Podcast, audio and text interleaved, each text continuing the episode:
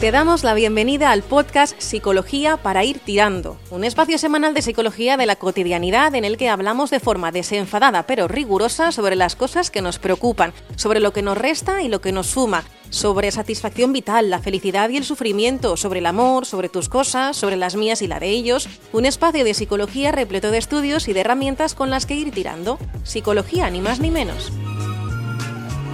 Hoy es el día del friki. No, no quiero decir nada, nada con esto. Sí, sí, sí, hoy es el día del friki, Carles. Eh, ¿Tú eres un, Eh, eres un poco, eres un friki de la psicología, tú? Bueno, también, sí. Los que me conocen piensan que soy un poquito friki porque me gustan mucho los estudios. Dentro de la psicología, los estudios así raritos. ¿eh? Bueno, bueno, pues. Eh, de hecho, fíjate, hay un libro fantástico, Carles, Sí. que se llama Rarología, ¿eh? que Anda. es la ciencia de lo raro, que habla sobre los estudios más raros que ha hecho la psicología, los más extraños. ¿no? Ah, muy bien. Bueno, y todos estos que, bueno, de la psicología y la ciencia, ¿no? Que también hay, hay algunos que para cogerlos con, con pinzas, ¿eh? Que son, son, son tremendos. Sí. Bueno, ¿vas a hablarme de esto hoy, de los, de los, del friquismo? Mm, Bueno, yo no habría, yo dejamos los frikis, ¿verdad? Dejamos estas, estas ah, rarezas, ¿verdad? Porque todos, todos somos un poco frikis, ¿verdad? Ya, ya, Digamos ya. así como en modo amplio, todos tenemos nuestras aficiones eh, extravagantes eh, y demás que, que nos hacen diferentes a los demás, ¿no? Por fortuna, por fortuna. Sí, sí, sí, o sea, viva los frikis. ¿eh? Va, Viva muy los bien. pero vamos a hablar de otra cosa que va asociada seguramente al, al- al mundo del friquismo, que es el sonreír y el reír. Eh, Lo importante y los beneficios que tiene para nuestra salud y para nuestra el ámbito más psicológico Sí. el, el meter una sonrisa en tu vida. Ya, es verdad. Nos reímos poco, ¿no? ¿O, o- o cómo está la, la cosa? ¿La gente se ríe, se sonríe? No sé si es un eh, síntoma de la salud mental que tenemos. Eh, sí, bueno, es un buen predictor. Nos, nos reímos poco. Carles, mira, hay una Sí. cosa que decía que el, el 33% de los adultos sonríen más de 20, más de 20 veces al día, ¿vale? Un 14% menos de 5 veces. Oh, Sin olvidar, sí, menos de cinco veces los hay, ¿eh? Sí, los sí. vinagres, ¿eh? Sí. Eh, Sin olvidar que los niños tienen una media de 300 veces al día, Carles. ah, qué bonitos. o sea, Qué lo- bonito. lo- los, ríos se pasan, los niños se pasan el, el día riendo, ¿no? O sonriendo. Sí, sí, sí. Sonriendo, sí, sí, sí. Ah, que parece incluso que es eh, un componente, un comportamiento innato. De hecho, los niños, eh, los niños invidentes, eh, los bebés invidentes, cuando escuchan las voces de alrededor, sonríen, ¿vale? Es decir, Es que es una conducta innata, ¿eh? No hace falta ver eh, o incluso eh, Entender nada, ¿no? entender. Los bebés sonríen a veces simplemente sin saber muy bien por qué y da gusto verlos, ¿no? Y ¿por qué está tan contento este niño hoy? ¿No? Sí, sí, sí, porque no es mayor. Cuando nos hacemos mayores, Carles, empieza, empieza a aparecer estos enfados ah, y demás. Se nos olvida que eh, el- la risa o el sonreír es gratuita, ah, es contagiosa y el sonreír tiene, bueno, tiene un montón de poderes tanto a nivel físico como a nivel, a nivel de salud como a nivel eh, psicológico, ¿no? Que te comentaba. Mira, ahora que hablas de los estudios frikis estos, me estoy acordando de un vídeo que circulaba por internet hace tiempo de un chico mirando una- un- el móvil en el metro, ¿vale? Y él solo, estaba todo provocado, lógicamente, empieza a reírse.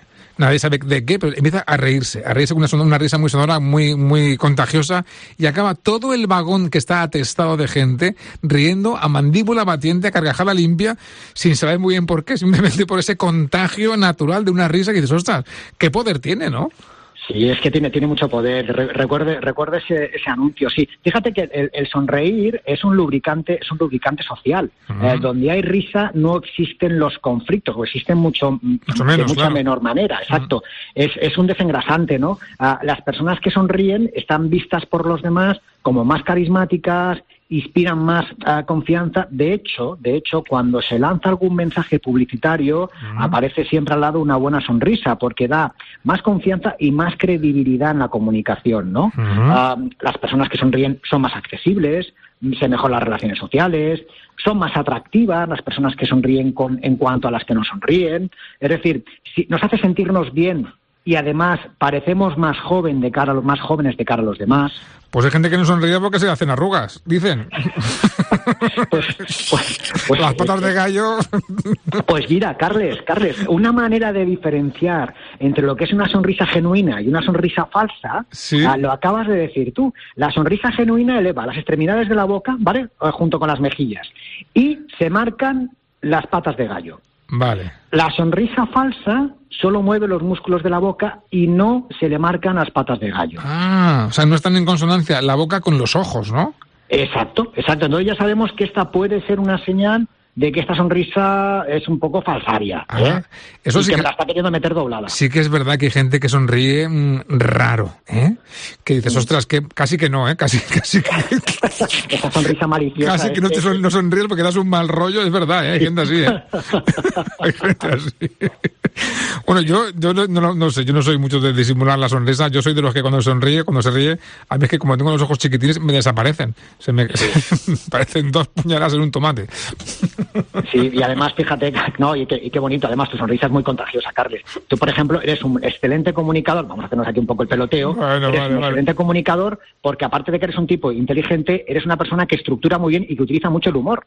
¿Sabes aquello de que se decía que la letra con sangre entra? Sí, ah, sí. Qué gran error cuando sabemos todos, y la ciencia lo remarca, que la letra con humor positivo entra mucho mejor. Anda, fíjate, pues esta, esta parte yo no, no, la, no la sabía, pero es bastante lógica por otra parte, ¿sí?